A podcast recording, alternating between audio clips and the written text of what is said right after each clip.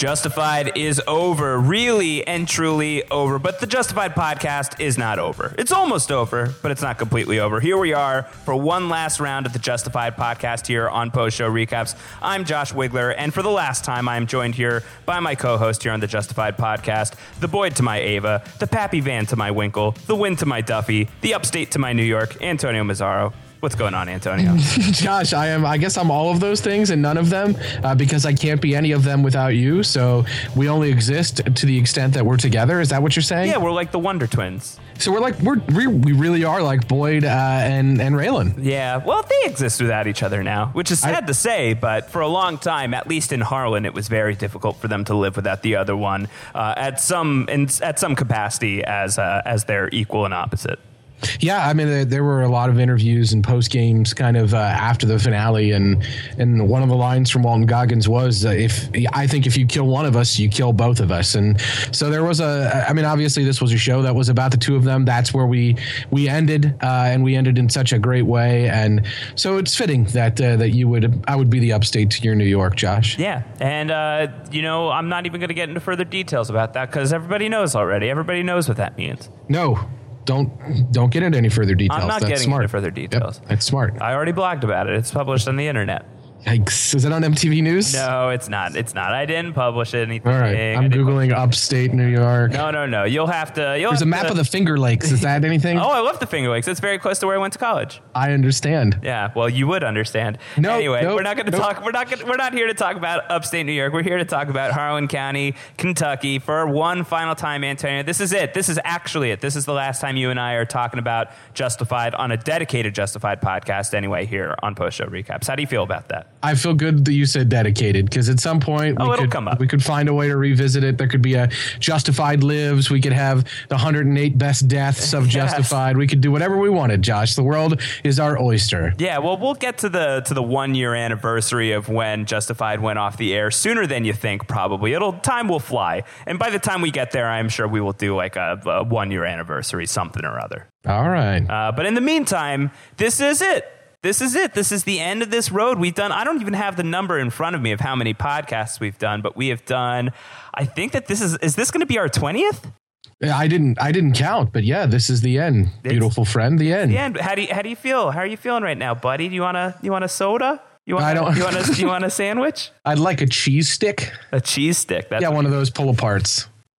Okay. It's a good snack. Yeah, it always always cheers me up. Or maybe a Gogurt.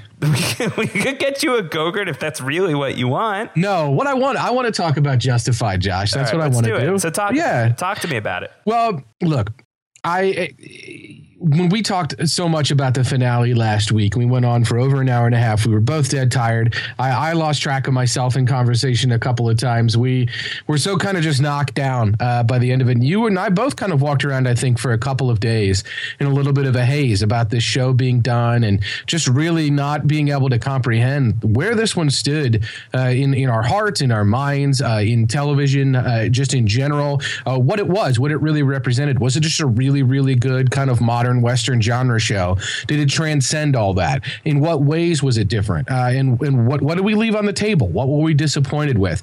And I think it's it, those are the sort of thoughts and ideas that have been kicking around our heads for the last week. And so the point of this podcast is to sort of think about the the very same thoughts and ideas that you've given us through feedback about what you thought about the end of the show, the show in general, uh, where the show has been, where where it could have gone, things that it did right, did wrong, and so forth and so on. So that's why we're here today. Uh, we did get some great feedback from a lot of you. We really appreciate all of you listening and participating in our podcast throughout the time we've been doing it. I guess it's 20. That is 20. I think I think that this is 21 actually. This I is think- 21. I think we are currently recording 21 which feels appropriate. It is uh, legal drinking age for that Pappy Van Winkle that I've been saving for this podcast.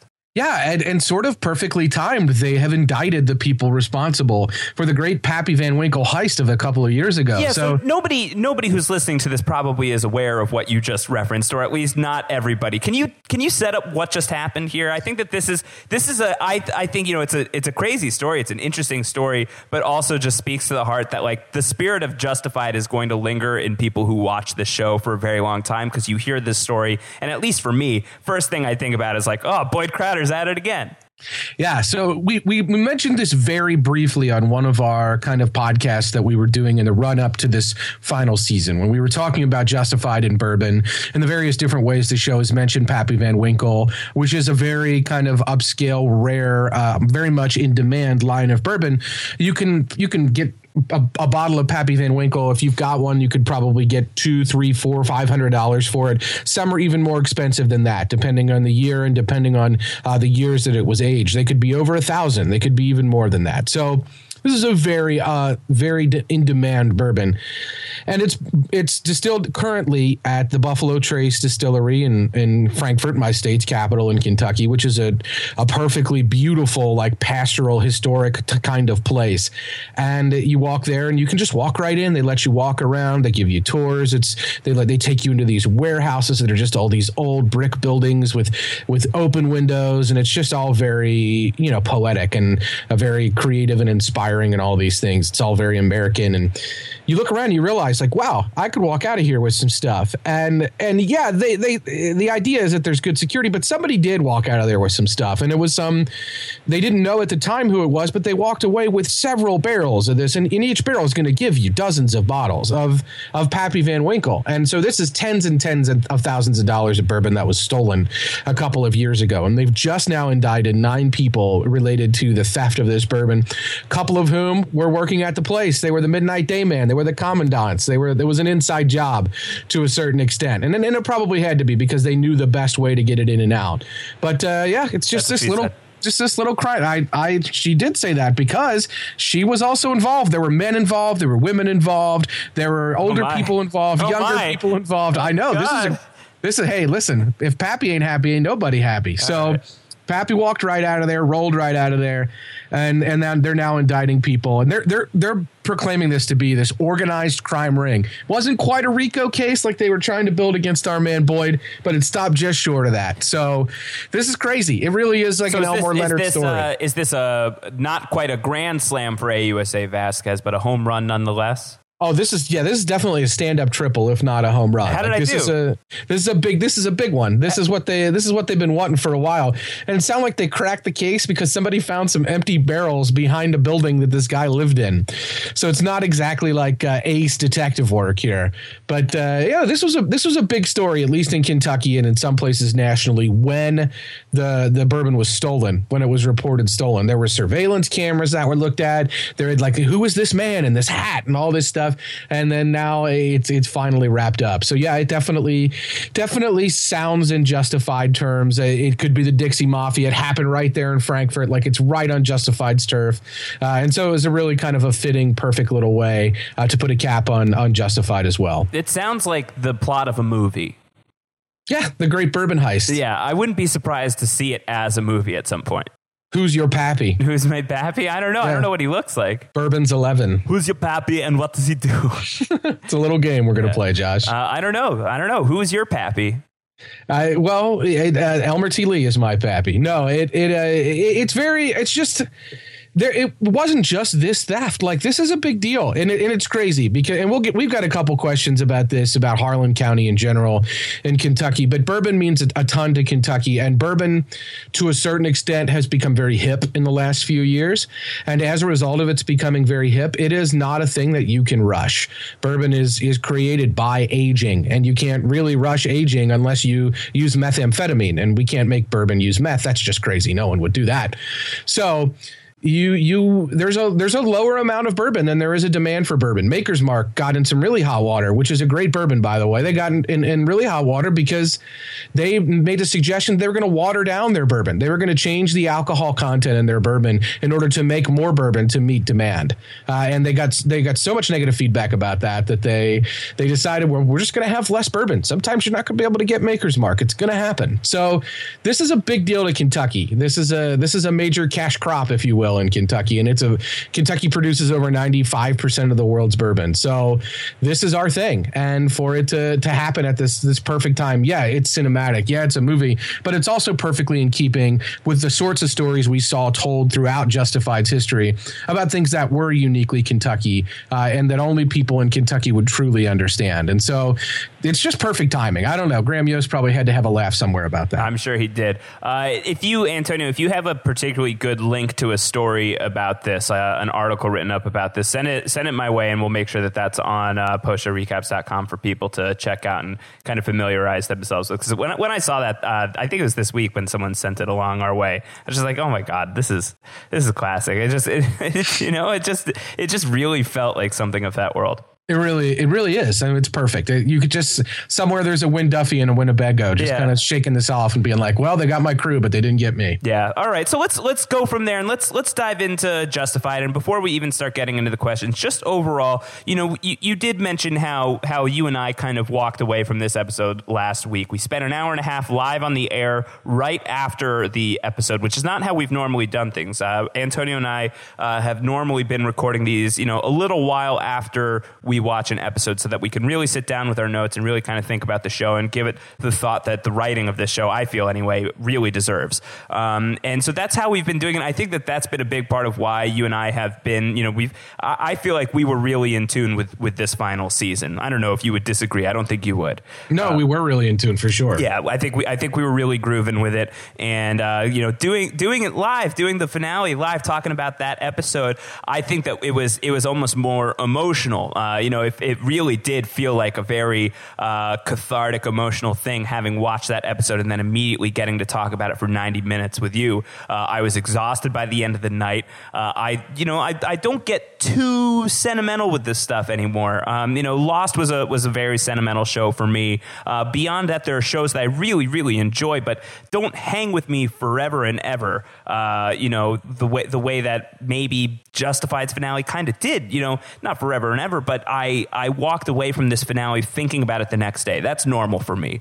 I was thinking about it the day after that, and the day after that, and the day after that. And it's only recently, like in the past day or two, started to slow down. Uh, and maybe it'll pick up again now that you and I are talking about it uh, slightly more than a week after it aired. But that finale really stuck with me. And I was just thinking about the final season overall, and something that you and I had been talking about throughout these podcasts was this is a tremendous final season. Every episode is landing. Every episode is sticking the landing and everything counts. Everything matters. And the writing is so good. Every bit of dialogue, you know, we covered every scene uh, of this final season in pretty vivid detail because every scene, for the most part, really warranted it.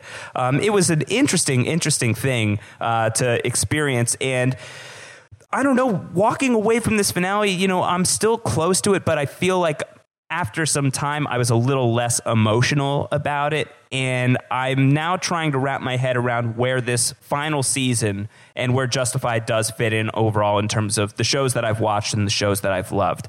Um, finale wise, I thought it was a terrific finale. Um, I think that final season wise, I might say that this is my favorite final season of anything.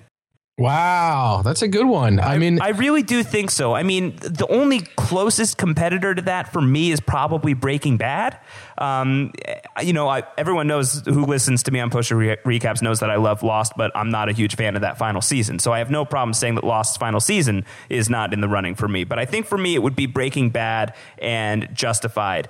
And I think that the tipping point for me is the finale for Justified, and without spoiling the finale for Breaking Bad, just my interpretation and my feeling of it. The finale for Breaking Bad for me doesn't feel as consistently Breaking Bad as the finale of Justified feels so perfectly consistently justified and so perfectly consistently that final season. Um, I think that the final season of Justified is so consistent and so in tune with everything that came before. And since everything that came before was so freaking fantastic, that means we have a fantastic final season in our hands, a almost flawless final season by my standards. Um, I really do feel, and maybe ask me again in a year uh, or a couple months from now, even. But if you asked me last week and if you ask me today, I'm still holding to it. The Justified final season is my favorite final season of anything. Wow. That's pretty strong. I mean, it's pretty strong. Like you didn't like Derek Jeter's final season better. What's a Derek Jeter? It's a sports. No, It's I said a grand slam thing before. That was pretty good. Yeah, so there you go. You did pretty good. And I said stand up triple. Did that make sense to you? Yeah. Okay, well that's good. I know No, I, I I think Breaking Bad. I mean, it's really hard. I mean, you're noting it, and you're you're talking about how they differ in a little ways, and and you're right. Like Justified, it was so purely Justified. Every episode, every moment, everything.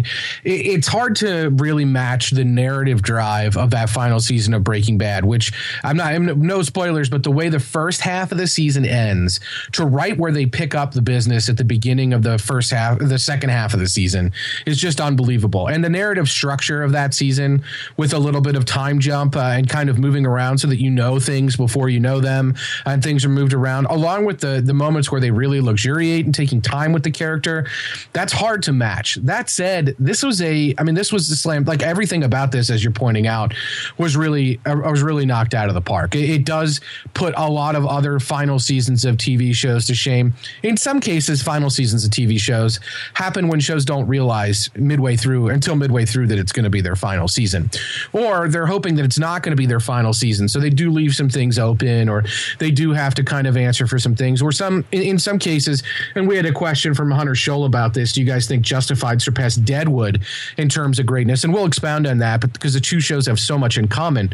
But Deadwood's a perfect example of a show that I don't think realized. It definitely did not realize it was going to be canceled, and they had to tear their sets down. They had planned to make movies to continue the story of Deadwood, and they didn't. So you can't look at the final season of Deadwood and be like, "What a great final season!" because it was never intended to be the final season. It ends on a cliffhanger, and nothing ever happens as a result of it. Well, so, to say, to say that you can never look at it like that is not true. What, know, like a like a final season, It it's its final season. it is its final season. I you get what you're, I get what you're saying. yeah, but, you, you know, you can't evaluate it the same way because this Justified knew what they were doing, and some people would say they even took the fifth season and they took it on the chin with the fifth season, but they took their time with the fifth season because they knew what they were doing, and the fifth season would pay off in the final season. And there aren't a and lot I of shows. think, and I think it did tremendous. Well, I definitely think it did too, for sure. And I don't think the sixth season, we talked about this a lot on this podcast. I don't think the sixth season exists the way the sixth season does without the strength of the fifth season. And I think that it, it's largely redeemed, uh, except for the Daryl Crowe stuff. It's largely redeemed uh, by virtue of having the sixth season play so heavily into the fifth. But this is a season that, this is a show that knew it was ending. So, yeah, it, that is Deadwood's final season, so they can be compared like that. But Deadwood doesn't even compare, is what I'm saying. It's just not even on the same. It's not nearly as good because Deadwood didn't realize they were having to worry about sticking. It's almost like a gymnastics routine where you have an ending planned, uh, and this is big finale that you've got, and then that's the landing that you have to stick, and then right in the middle, after you did a bunch of fun stuff that's setting up the landing, uh, they say no, it's over. You don't get to do the landing now. You don't get to do that final thing that you really set up. So it's a real shame that other shows have have experienced that. Some shows are great one-off, one season shows, and so their first season is the same as their last. But this is a season. This is a show that had five seasons. Their sixth season drew on everything that they had kind of discussed, talked about, established. So many great character moments, villains, highs, lows, etc. Throughout those first five seasons were hit on in this sixth season, and so because it got all the time it got before that and used it wisely uh, in the sixth season, uh, it's a hard. I'd, I'd like to know. I'd love to hear. I mean, feedback on feedback. We'd love to hear. I guess what some other great final seasons of TV shows are that compare. I mean, I'm thinking about the greatest shows in TV history, the pantheon. I don't think the final season of Sopranos is as good as the final season of Justified. I do love that final season though. I do love it, but I don't think it's as good. I think it's a little overlong. I think that they stretched it out a little bit. Uh, they split it into two big, uh, longer parts in season six, and they take their time with plot lines that they wouldn't have before and killing people and taking a little too long. So it's frustrating. I love the last episode, but uh, but the the last season itself is a little slow in my opinion. I do like it, but The Wire, same thing. Uh, David Simon wanted to have one more season of The Wire. I kind of knew he was only going to get these ten episodes, and told a really weird kind of goes off the rails in the fifth season. To be perfectly honest, It's not with you. wildly popular. Uh, it's and it shouldn't be. It's uh, it's a season that this is actually interesting. Renee Herrera, a good good friend of ours on the podcast, uh, always uh, always quick to tweet us something nasty, but in the most wonderful way. Uh, but but Ren had had tweeted something to me recently uh, about how The Wire was one of his favorite final seasons of anything, um, and I think that that's not the popular opinion. I actually do like that final season more than a lot of people do, but The Wire, considered one of the best shows of the modern time, does not have a final season that most people respond really well to. I think is fair to say. Yeah, and and Renee is House Slytherin, so that it is what it is. Sure. But but yeah, the the final season of Friday Night Lights, good. The final episode of Friday Night Lights, great. But the final season is only good. It's not like the best season of Friday Night Lights, or even like a pantheon season of Friday Night Lights. It's just a good one. Uh, and I think that some of these other TV shows, Battlestar Galactica, much maligned final few episodes and final season. Uh, this is a, a, a great TV show. The Shield's final season, pretty damn good. Like that is the one that, that jumps to the front of my uh, conversation in my mind, like the final season of the Shield, and in, and in no small part because of what happened with the Walton Goggins character, uh, and and the kind of the shades uh, that were brought into that character, and the the arc that that character experiences in the final season of the Shield are something that that really in some ways better than Boyd Crowder. So like it's a really, really, really good final season of television and an especially good finale. I don't know. What about some of the older shows, Six Feet Under, Oz? Anything jumping out to you there? I love the final season of Oz, but I don't think that's a popular opinion. I don't. I don't. The, especially the the final few scenes of Oz are so absurd, but so delightful to me. I mean, it's an absurd show for a very long time, um, if not the whole run. Uh, it's there's a reason why people don't bring up Oz very often, I think. But Oz is always going to have a, a, place in my heart. I love that show tremendously. I knew there was some some controversy about the final season, which is why I brought it up. And yeah, there was Six Feet Under, legendary finale, but I don't know about the final season as yeah. a as a whole. Yeah, um, I can only speak for myself. I can I can only speak for myself, and I can only speak for myself from the past couple of weeks. Uh, not even, I guess, the past week or so. I still feel this way. I still just feel so so fulfilled by this final season of Justified, and um, and not I don't know what I was expecting. I think I was really expecting a lot of heartbreak. I really was expecting to lose one of Raylan Boyd and Ava, and we don't lose any of them. We don't really lose anybody other than Avery Markham, which is you know whatever, and and Boone. Um, great moments, but you're not like dying over it. You're not your heart isn't breaking over it. Um, my my heart was was full after watching this, and I don't think that I expected that, but I feel like I should have. Uh, you know thinking back on Justified after watching this finale, that's really something that I feel like maybe I should have picked up on uh, that that was the way that this show was going to go out. So just just just right now, just today, just a week later, again, ask me in a couple weeks, ask me in a year if I still feel this way. But today's Josh Wigler says Justified favorite final season of ever, anything.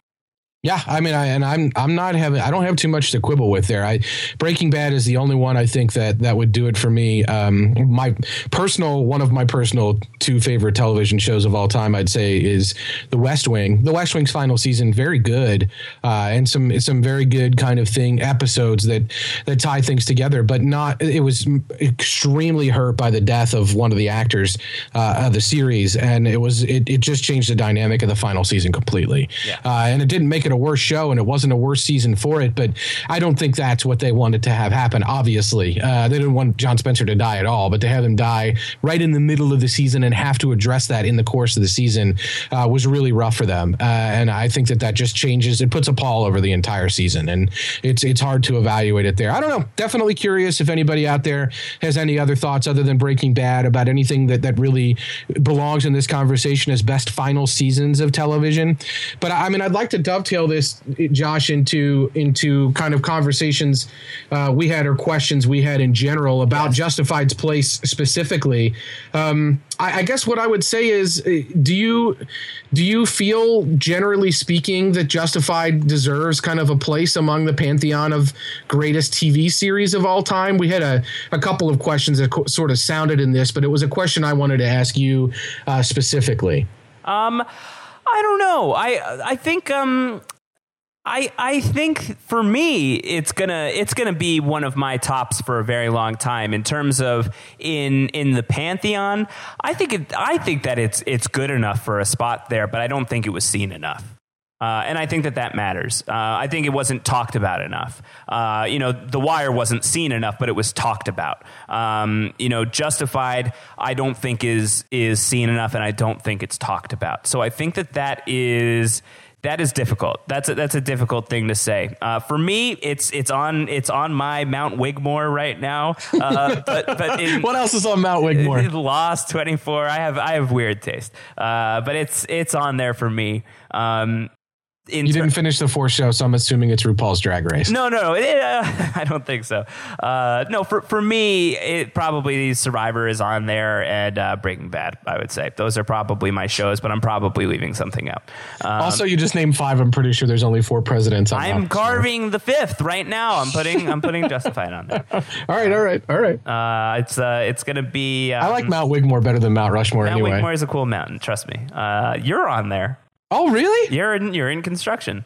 Oh, who else is on? You're in construction. What? What? I don't. Yeah, we're peeing on the on the statue and for for, for like like uh, what do you call it? Like it's just kind of erosion through yeah. urine is how you're sculpting. It's a, it's a long term project. Is it like a salt mountain or something? Yeah. Um, That's brilliant. You know, even just going back to the to the Duke Davis Roberts interview that we did um, a few uh, weeks back. Choo choo. Choo choo. Yeah, and and he was mentioning you know the really interesting idea that that Justified may be lost in the conversation because it's not on Netflix. You know, it's on Amazon Instant. That's great, uh, but it's not on Netflix. And when you're on Netflix, you do have a leg up over many other shows in terms of being able to be seen. It's just it's everybody knows Netflix. Netflix is it's the Coca Cola. Um, and I and I do think that that is something that has probably impacted uh, Justified from being talked about and seen in the way that I think the show deserves. Um, I think that it's going to stand the test of time. I think that this is going to be a show that I will tell people for many, many, many years to come. Um, if you're looking for something to watch, if you're looking to like dig into like a good series of book like quality TV shows. Uh, if you're looking for some seasons of TV to just chomp down on, Justified is going to be very high on my list of recommendations for many years to come. So I think that it's going to stand the test of time in terms of quality. I don't think that that's going to get challenged or go away. I think that its themes are beautiful and its characters are fantastically written, and just the dialogue itself is so poetic and, and lovely. Um, and the and the twists the story takes, the the the bad guys that are created, and the ways things that go wrong for people. Um, I think that this show is going to endure, but do I ever think that it will be discussed as far as a Breaking Bad, The Wire, Sopranos? No, I actually would say no, definitely not. Um, whether or not it deserves that, for me, it does, but I don't think that it's ever going to get there. Yeah, and I don't think so either. Uh, and it's a shame. I think I, I, think uh, kind of when you talk about it not being talked about enough uh, and, and not being seen enough or talked about enough, I think that that's a pretty key thing. I think in some respects, Justified is seen a little bit as a genre show um, maybe as a modern western, which is the way it was sort of cast. Uh, but this sort of kind of cable series that fits into a genre like Battlestar Galactica is a sci-fi genre show, or like a, other shows are seen as as kind of genre-based shows and don't really cross over in in the minds of critics in a lot of cases into something that transcends genre or, or time or space.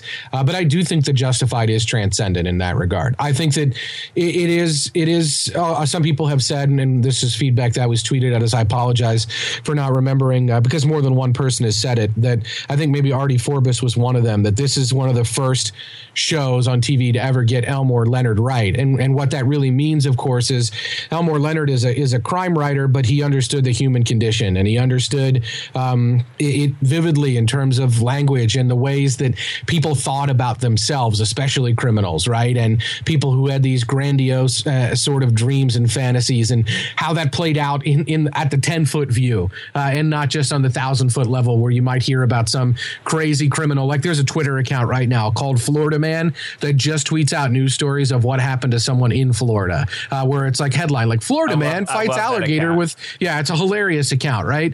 But what you don't think about, I don't think, what we don't think about always is behind those crazy stories is some idiot who, who stupidly broke the law in Florida. There's a Dewey Crowe, uh, or there is some person who really thought like this is like I'm I'm doing something like really vital here. I'm going to be a millionaire. Like this is this is my scam or this is my thing. And this show Elmore Leonard always wrote about those kinds of characters, obviously, but this show captured it so well. Uh, and it captured it. The, the, good guys were a little bit bad, and the bad guys maybe were a little bit funny. And uh, we've seen Elmore Leonard work in films uh, like Get Shorty, for example. Uh, but this really, really worked. I mean, there was they tried to do a Karen Sisco TV show, uh, and it just didn't work. Uh, it just it didn't work. And there was a funny kind of nod to that in one of the early, early season episodes of Justified. It may have even been the one with Cameron, the dentist from Cameron from uh, Ferris Bueller, uh, one of the first episodes of season one.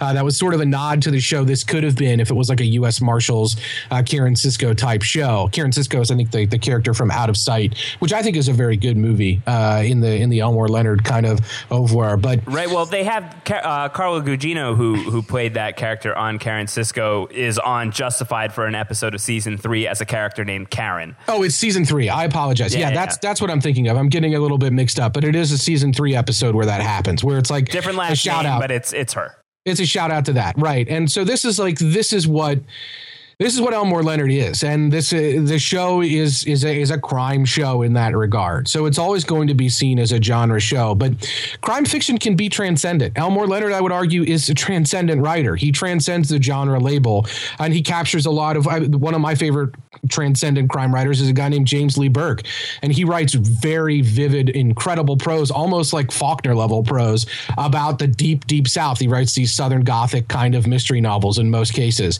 that are set in Louisiana Louisiana. I think he, they would make great television shows based on his work.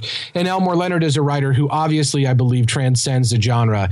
And I think it's just this being kind of pigeonholed as a genre show and people thinking uh, it's just a silly cops and robbers type show that that really limit Justified, even though it's it's so much more than that, right? There is the the subtext of the show is so prevalent throughout the discussions of what's happening in Harlan and what's happening in Kentucky and what's happening to these characters and why they see the choices they're making. And some of it sounds in Shakespeare, some of it sounds in Joseph Campbell, some of it sounds in the biggest mythological things that that we tackle in terms of fiction. So it's a lot bigger than just a genre show, but I do think it gets pigeonholed that way for sure. Yeah. All right, so let's let's dive into some of these questions a little bit more. Let's um you ready for that? Yeah, definitely. Okay, so let's let's take this from uh, Emily Kazinch, uh, who wrote in um, and and first off uh, said, "I completely agree with everything you guys said about the finale and how great it was. I personally loved that the epilogue was fairly long, only because it was damn perfect. What with the Boyd and Raylan final conversation and Boyd's preaching scene, normally I don't like a long epilogue, but that one was fitting. And I think that's not a question; it's a comment. But I, I would actually like to talk about that too. I mean, we were both very surprised. I think with the size of the epilogue, right? You know, it's a it's a lengthy thing. Yeah, definitely. And and it's it's not only a lengthy thing, it, it's almost like it recognizes that it's lengthy, right? You'll never leave Harlan alive plays before the final gun battle with Boone. They uh, they almost wrote like the you know the first half of the episode and said, "Okay, we packed it all in." Like as far as wrapping up the main narrative of like the action of season 6, we've done it. Like Boyd is in jail, uh, and and Raylan's got Ava and she's going to be taken in and this is what's going to happen and and Raylan Harlan's alive and, and and Markham is dead and it's all done. It's done. You'll never leave Harlan alive. Let's play him off. Wait a minute now. We've got half an hour left. Okay, so this is going to happen and this is going to happen. So it's almost like they de- they definitely did recognize that. They recognized they wanted to have a long epilogue, but I do think it's fitting and I think that it's not the six feet under kind of epilogue where you've got kind of the next 40 years of these characters' lives. Spoiler. But it makes it makes total sense. Yeah, spoiler alert. It makes to- spoiler alert from 10 years ago. It makes total sense that uh, that we would finish this way because you're right. Like at, at the end of the day, we didn't want anybody to die. We didn't want that that sort of level of emotion. And sort of hand in hand with that is, I think we wanted to see how it was going to play out for these characters beyond the very immediate narrative of the moments at the end of season six. There, so I, I love that long epilogue as well. Uh, and and you know the Boyd preaching scene. Uh, Emily says she loved that. Hunter Scholl said he had a different. Hunter had a different take on it. And Hunter said uh, thought Boyd was being totally insincere and a little sarcastic in his preaching religion. And I think that's great because that's Boyd Crowder, right? You never really know is he being sincere or not. And one person can can kind of read it like I love this scene between the two of them, and the other and, and Boyd's preaching, and the other can say, Oh, I think it's totally false. Like we had thoughts that hey, Boyd's preaching, this is great. Is it a turnaround? I just love that those little moments are in the epilogue because it goes back to so much of what we saw throughout season one and season two about Boyd. Is he is he building another flock? Is he really doing this because he just wants people and wants to be heard, and wants to build his legend,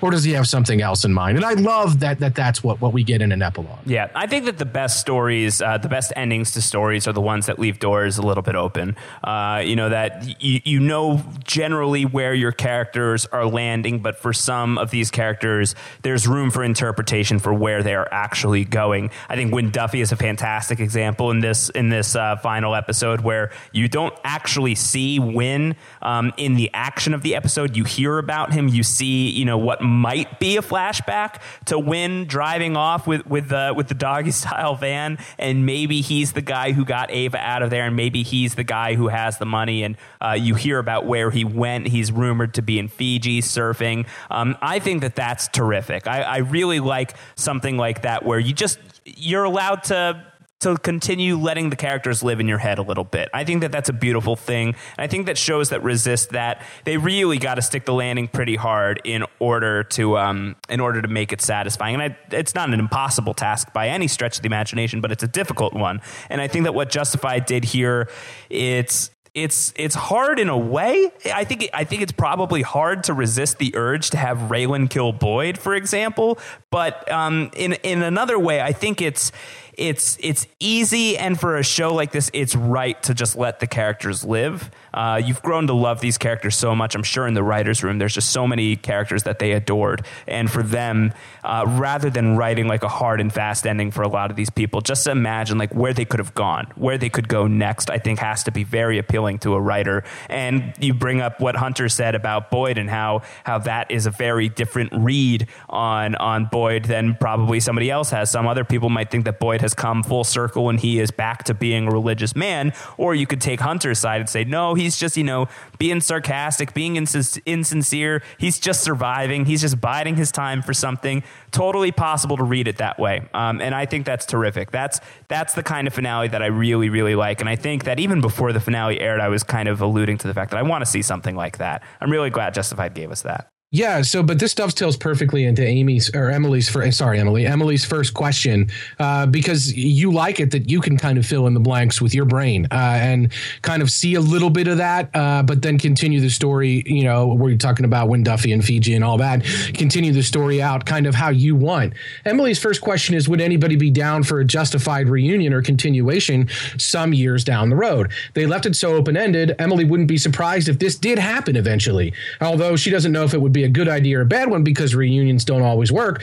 Uh, Graham Yost did say in his post mortem he would be open to it. So my question is, I guess, dovetailing off of Emily's question, do you think that they decided to write the final season of Justified and leaving characters alive because they might want to revisit it?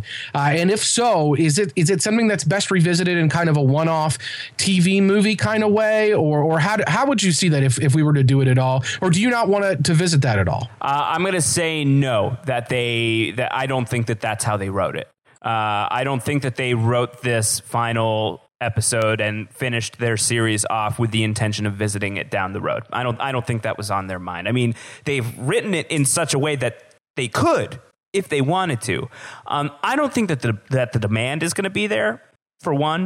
Um, I, I, don't think so either. I'm on the same page as you. I don't think the demand is going to be there. You know, there's there's a lot of shows right now that are coming back. Uh, it's this is kind of the thing. Like this is like it's the, the new reboot is the revival. You know, yes. The the reboot and the remake is kind of you know that's still happening, but the revival is the thing that's really picking up steam. 24 coming back for one last season, potentially more. Who knows? Coach, as of right now, Coach coming back for another season. Not the Full Dragon House? Slayer, not the Dragon Slayer.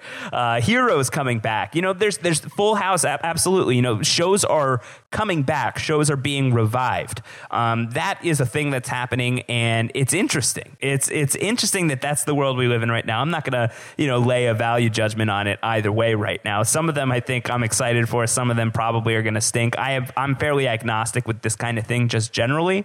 Um, anyone who listens to the Lost Lives podcast that we do every once in a while uh, know, knows that I think that Lost Two is inevitable and and potentially great, especially when I write it. Yeah, you're writing it, right? I'm That's working happening. on it. I'm working yeah. on it. Um, no, I Your spec script. I I think I think that there are some shows that lend themselves to further exploration at some point down the line, um, and there are also some shows where that's inevitable to some certain degree, and there are shows where just the demand is so high that you can't resist, like a Full House nostalgia thing. Like people really want that. Um, it's kind of crazy how much people really want that. I wrote, uh, I broke, I didn't break the news. I wrote the news. Uh, I wrote up a story about it for MTV.com a few days ago, and it was the top story on MTV.com by far for the whole day. Uh, people really are into Full House. People are really excited to see the Tanners get back together. I don't think that kind of fever is going to be there for Justified. I don't think that that's going to exist, and I think that that speaks to um, you know what we talked about in terms of Justified isn't talked about the way that some of these other shows that we've mentioned have been talked about. It wasn't seen in that same way, and it wasn't talked about. So I think that the fever is not really going to exist for that. Um, I don't think that it needs to exist either. I think that the way that this show is wrapped up, and this speaks to why I think it's a, a really fantastic final season and finale, is because even though there are doors that are open, it doesn't mean that you should walk through them uh, or that anyone should walk through them in a professional capacity. I think that these are doors that are best left open for us to wander through and find our own things on the other side of the door. That's my personal feeling on Justified. I'm, I'm taking this to say that you and I are creating a YouTube series called Justified 2 Uh-huh. in, an, in an unprofessional capacity because we're not we don't make television shows. Not we're yet. gonna we, we're not gonna we're not gonna we're not gonna walk through any door in a professional capacity. We're gonna unprofessionally, perhaps in the level of like what was the name of that uh, that home video movie? Was it Be Kind Rewind? Yes. We're gonna swede our way through We're gonna- Justified. yeah, we're going to Swede Justified for sure. We're gonna sweet Justified, and it'll be called Justified Two, Son of Justified. I got dibs on Boyd Crowder. You're going to be Boyd? I'm gonna be Boyd. Can, will you be Dewey Crowe? I was just going to volunteer for Dewey Crowe. Man, this is gonna be so good. It's going to be so cool. oh my god, guys, it's gonna be so cool. But no, I, I think that you know there's some shows that that really demand it. Uh, I don't think that this is a show that demands it. Uh, this is a show where I don't think um, I don't think it needs it. Like I don't think that it needs it from a story level. I don't think it needs it from an audience level. I think if they do it, assuming that they've got the same you know general sec uh, group of uh, writers, I think that it could be very good. But I don't think it needs to happen. I don't think it will happen. I wouldn't be closed to a spinoff. I was just going to say, what about a spinoff? Brendan Fitzpatrick, the great Brendan Fitzpatrick, suggested that the door is open for the Loretta McCready Backwoods Weed spinoff. That's uh, Alan Sepinwall and Daniel Fienberg have talked about this as well. That this they, they would love to see a Loretta based kind of spinoff that still takes place in the same areas as as Justified, maybe with some of the same team, but focused on Kaitlyn Dever uh, and really featuring the the Loretta character. Is that is that the spinoff that that we deserve? Is that the one you want? What what what do you think spinoff wise? Wynn would- Duffy, Wynn Duffy is what we need, right? Sure, I mean that's that's a very easy one. Like to imagine a show winning, you know, it's it's really following the Better Call. it's it's following the Better Call Saul model of like taking that Saul like character and giving him his own show. And for for my money, I mean, you you and Rob weren't always in love with Better Call Saul, I don't think, but I really loved the first season of Better Call Saul. So I I would be really happy if that level of creative success was applied to something like a Wynn Duffy show. I don't think we'll see it, but I'd be open to it. I'd be open to seeing Wynn Duffy in Fiji, you know, getting up to his Wynn Duffy hijinks in Fiji. Like if it took place in Fiji, I would be very, very into it.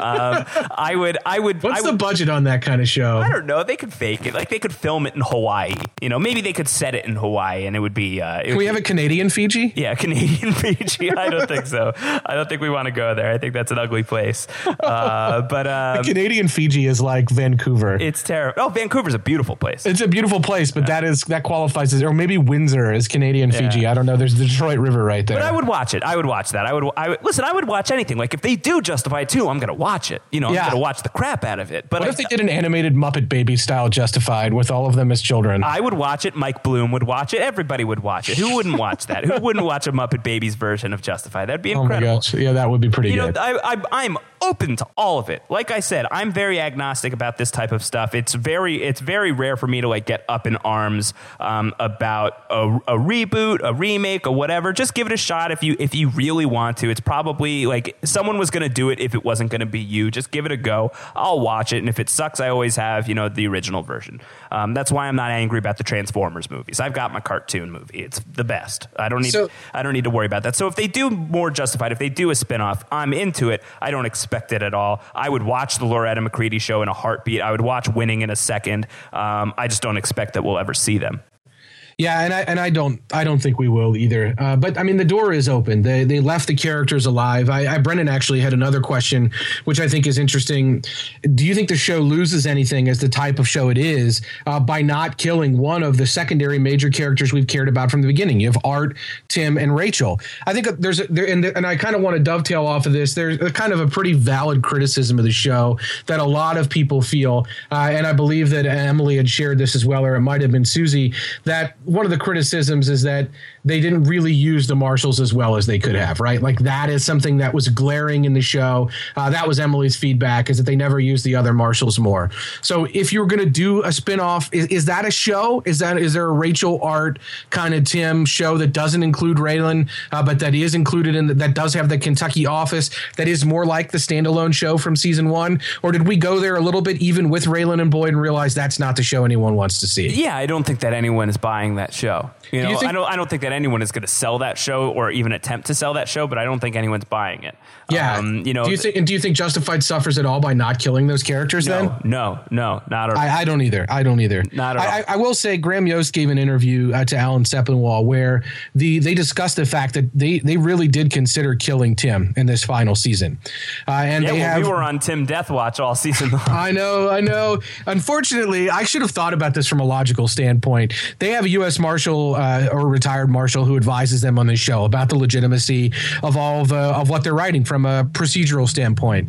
And that marshal basically said, "Hey, they wanted to kill Tim," and that marshal said, "You know what? If if somebody killed a marshal at that point, then it's black helicopter time. Then you're bringing in like literally everyone. Yeah, you're, in you're, Grand Theft Auto terms, that's like five star, five stars, level. five stars. The music exactly. is playing now. You can't listen to the radio anymore. That's right. It's yeah. just blaring sirens. Right. Like this is bad news. Like they're setting up everything they could set up to try to get the, the marshal killer, and that's a major, major deal at that point. That's what Art kind of alludes to it at one point. He says, We don't want to have another Ruby Ridge on our hands. That's a real incident where U.S. Marshals, I believe, were killed.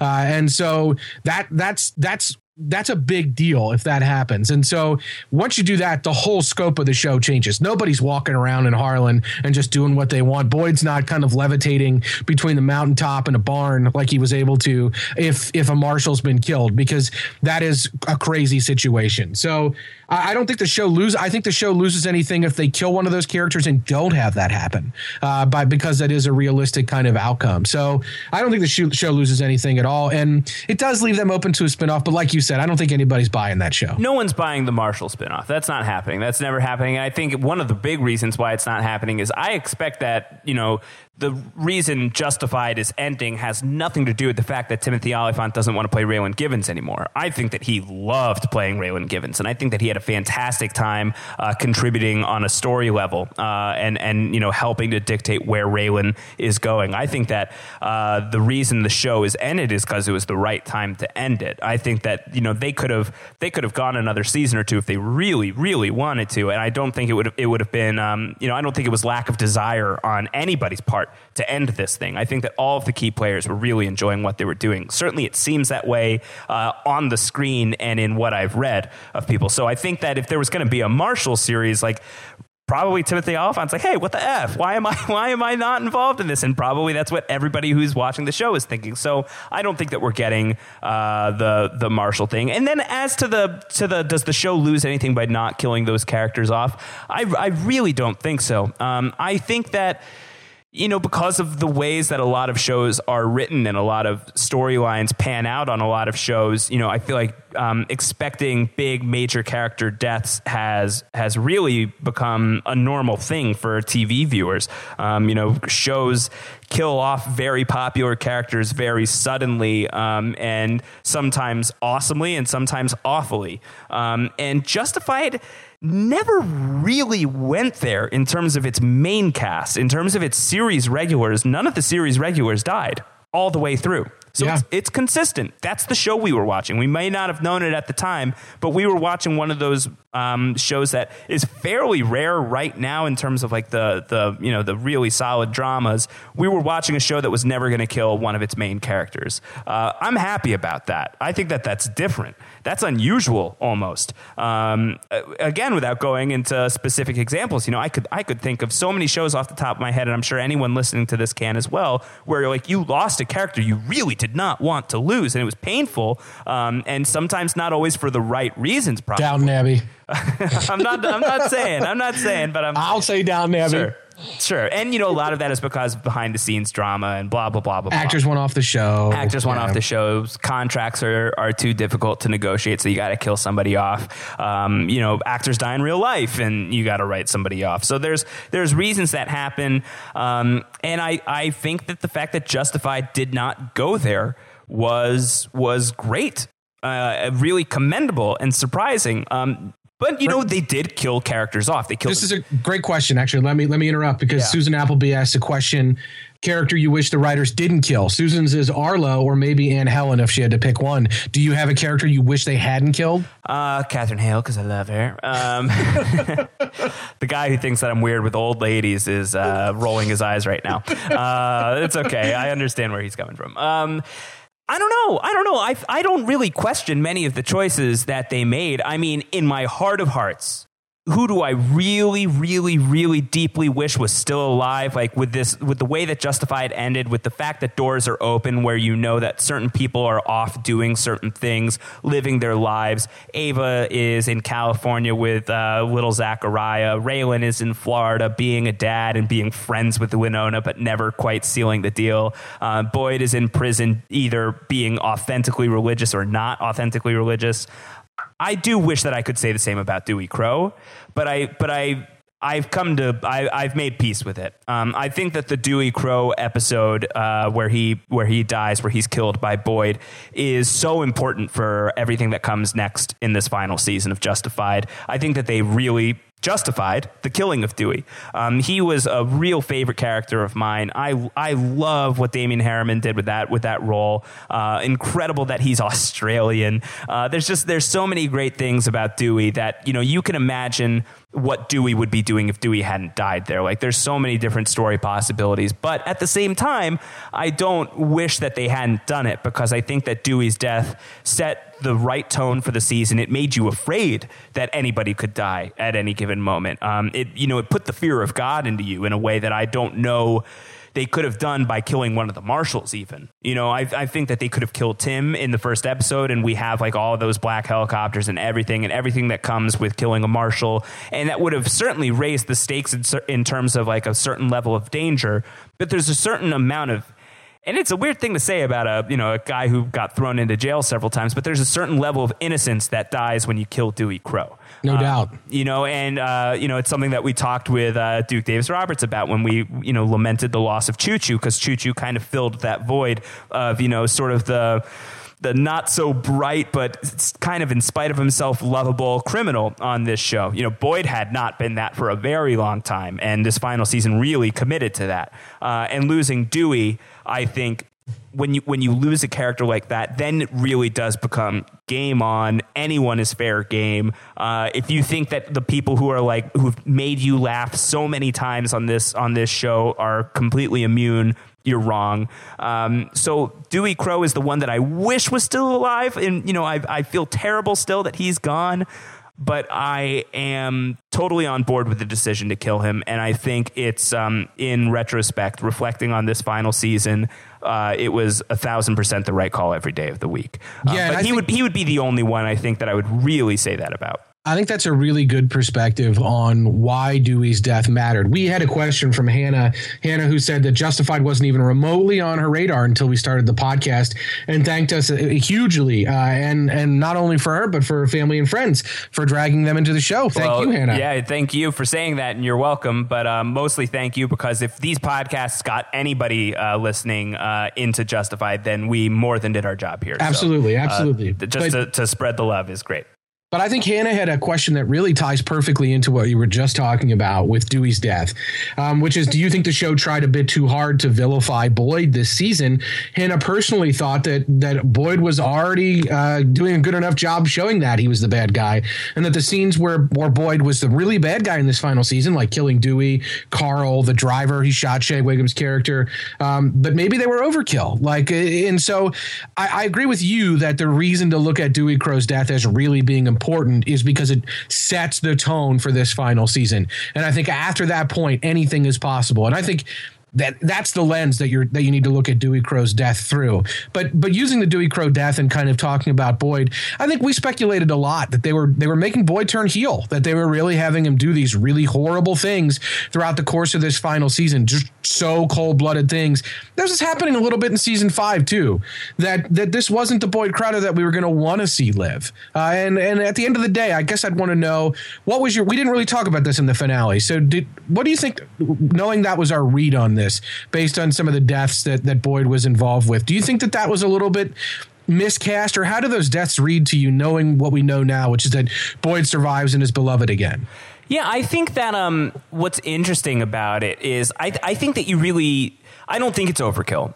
I, I think it's I think it's all good. I, I, I think that what they did with Boyd this season was really terrific. I think that it was really important to get people um, so here's the thing about Boyd Crowder. Uh, Boyd Crowder is a bad dude. Uh, he's done some bad stuff, and whether that's because he is at his core a pretty bad guy or because circumstances have made him this way, uh, you know, we talked a lot in our season two and review podcast about how maybe he really did want to change, you know, his ways, where maybe he did not want to be a criminal. Maybe he really did want to reform. Maybe he did just want to work in the mine and, you know, have some semblance of an honest life but Raylan kind of comes into the bar and tells him, "You are who you are. You're Boyd Crowder." Blah blah blah blah blah. Um, and he goes ahead and comes back into it, kind of slowly but surely. He starts getting more and more into that world. He's taking over uh, all of the crime in Harlan except for weed, and then he's taking over weed, and then he's getting into heroin and all of this stuff. And he's, you know, he's plunging into darkness throughout this whole series. It's consistent. You know, that's happening. Uh, you you don't maybe realize it so quickly right away because he's so likable in a way because of how, how funny he is. His dialogue is really brilliantly written and executed by Walton Goggins. He is set up on the show as the co lead in a lot of ways. It's the Raylan Givens show, but it's almost as much, if not just as much, the Boyd Crowder show, oftentimes. Um, I think. I think it was really important to have him kill someone like Dewey, uh, to have him continue killing people like Carl, like the person, the driver, so that we could take this character that, as most of the audience would, I would assume, you know, Boyd Crowder is a big part of why this show worked uh, inarguably. Um, and I think to have that character who everybody, you know, you, going into this final season, I think a lot of people were probably thinking, you know, I don't know how I how I want this to end. I want Boyd to get away, but I want Raylan to be okay too. And you know, you're really torn going into this final season. And the final season does a pretty masterful job of turning your mind on Boyd to the to the extent that a lot of the comments that I was reading, not just on our podcast, Antonio, but on you know websites with interviews with Graham Yost and recaps and everything of a lot of people saying like, "Screw Boyd. I I don't even care if he dies. I hope he dies. Like I I don't want him to get away anymore. He's he's so he's so bad. He's so rotten. This that and the other. And I think that that's important." So that when you go into the into the barn uh, with Raylan, you want Raylan to shoot him. You want Raylan to be the guy who walks out of there. You want him and Ava to leave, and you don't want Boyd to leave. So that when it starts to happen, that it's clear that if Raylan does this, he's crossing a line. All of a sudden, you don't want that to happen anymore. And whether that's because you want Boyd to be safe, you want Boyd to be protected, I don't think that's it.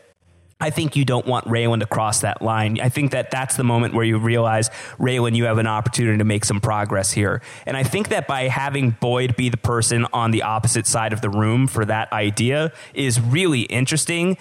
And then what's very amazing is this final scene of Justified, uh, this final conversation between Raylan and Boyd that is one of the most touching, affecting, moving scenes of anything, let alone this show that I have seen in recent memory.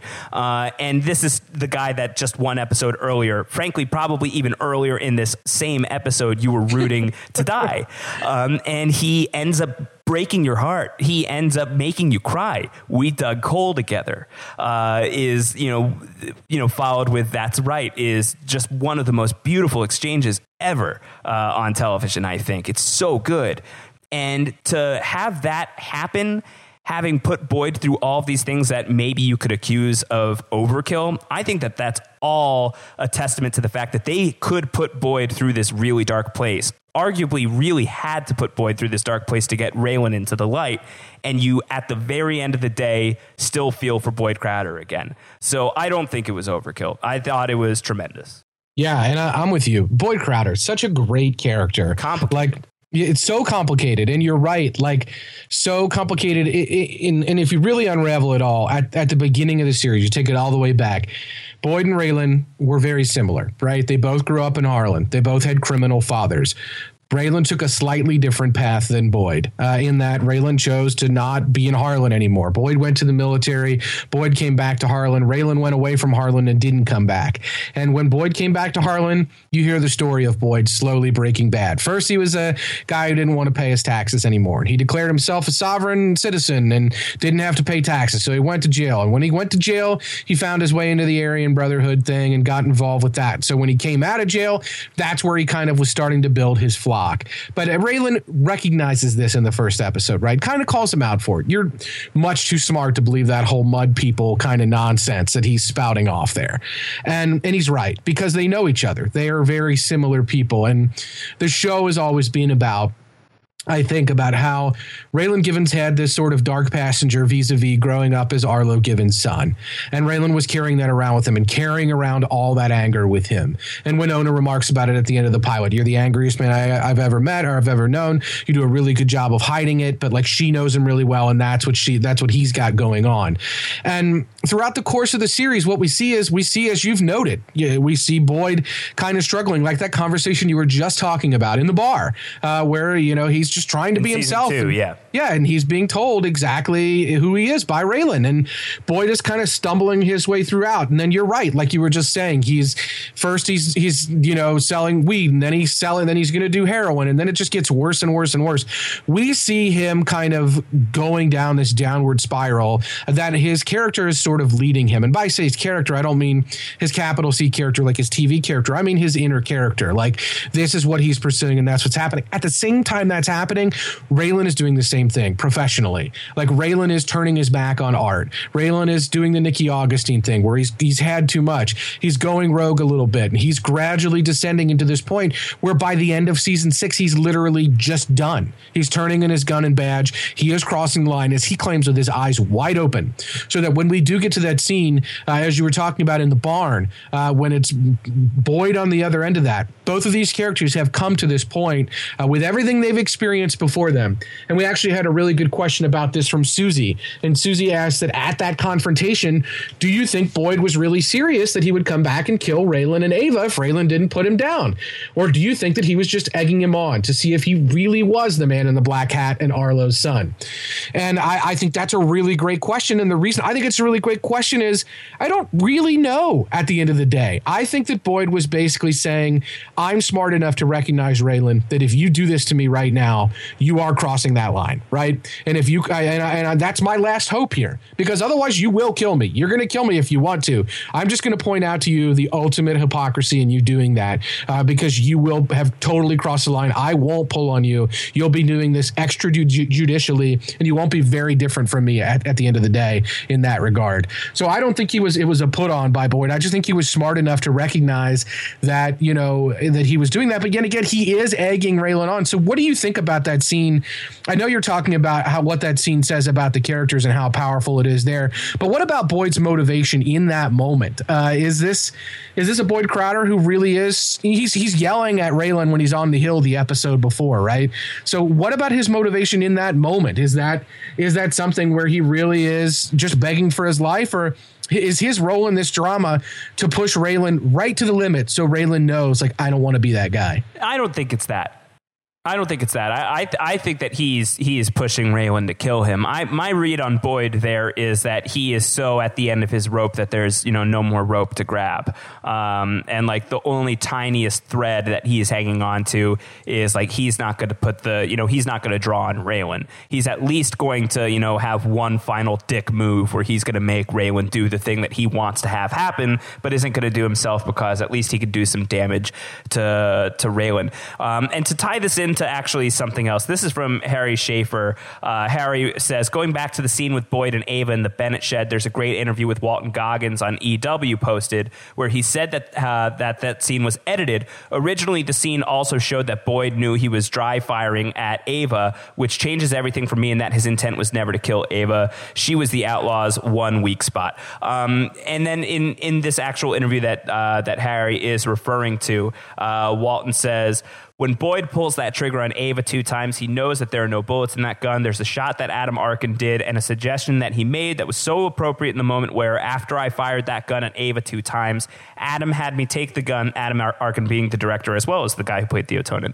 Uh, Adam had me take the gun and point it at my own head and pull the trigger.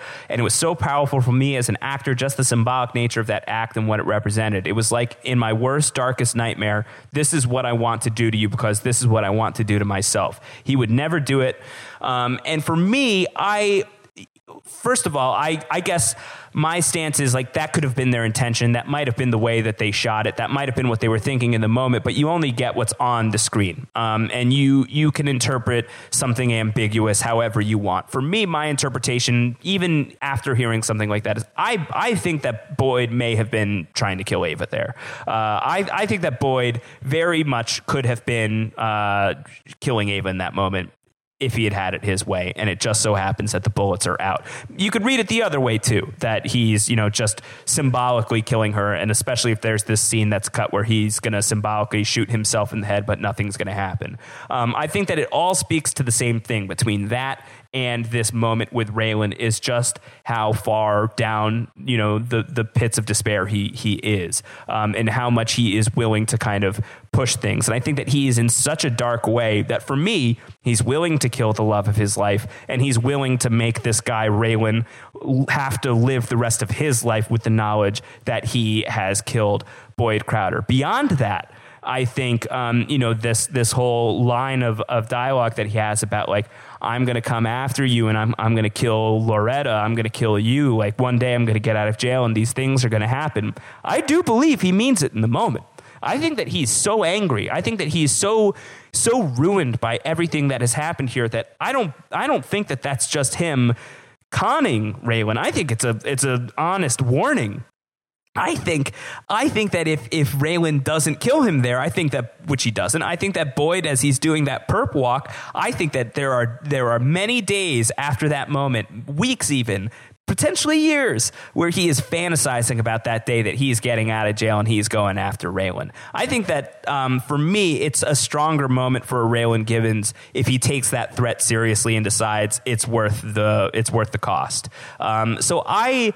I don't think that he's just egging him on, and I do think that he would have killed Ava. I think that that's the Boyd Crowder that we're seeing in that uh, final scene in the quote unquote present of Justified. And then I'm just very impressed by the contrast of him in his final scene.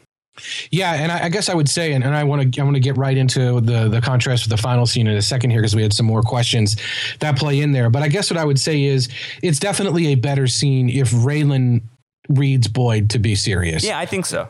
Definitely, I completely agree with you there. I mean, there's there's there's merit to him reading it as him goading him, where he's like, "Oh, this poor son of a bitch, I can't kill him." You know, that's good. Yeah, too. there is merit to that, but I, but I but I, I think it's a bigger decision ultimately when he takes him seriously, when he realizes this is a chance to rid the world of this person who has caused all of these things that have caused so many problems for me, people I care about, and on and on and on.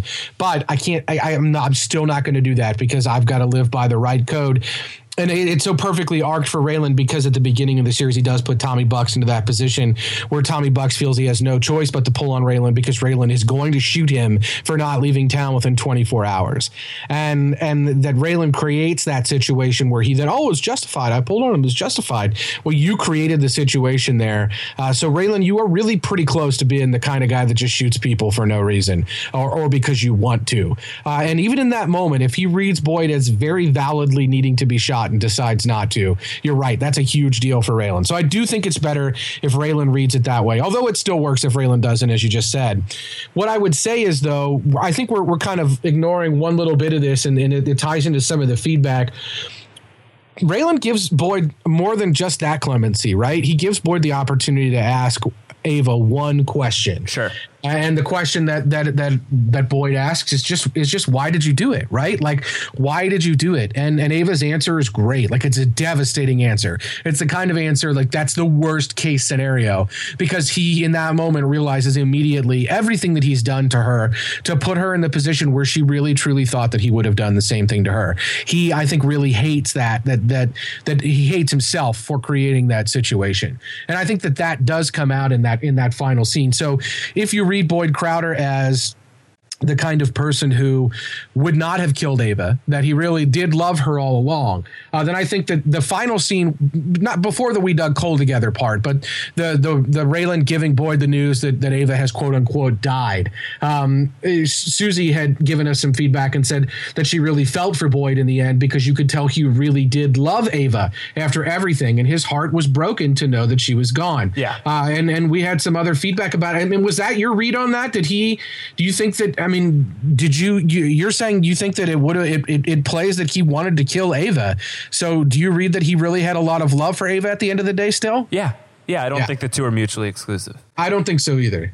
You know, I yeah, if that's if that's not conveyed in what I said before, that's on me. But to just set the record straight, I think that he loved the shit out of her, uh, and still and, loved her even years later when he found out she was dead. I think you know the the forever kind of love. I think that he loved her forever, uh, and I think that in that moment he hated her intensely as well. Uh, yeah, the only reason I was a little lost is you were talking about, and you mentioned Raylan. He's going to get out of. He, he fantasized a lot about the time he was going to get out of jail and kill Raylan, but his threat wasn't just to kill Raylan, right? Was also to kill Ava. He tried to kill her. He was unable to do it, uh, even though the scene was cut out where he didn't do it.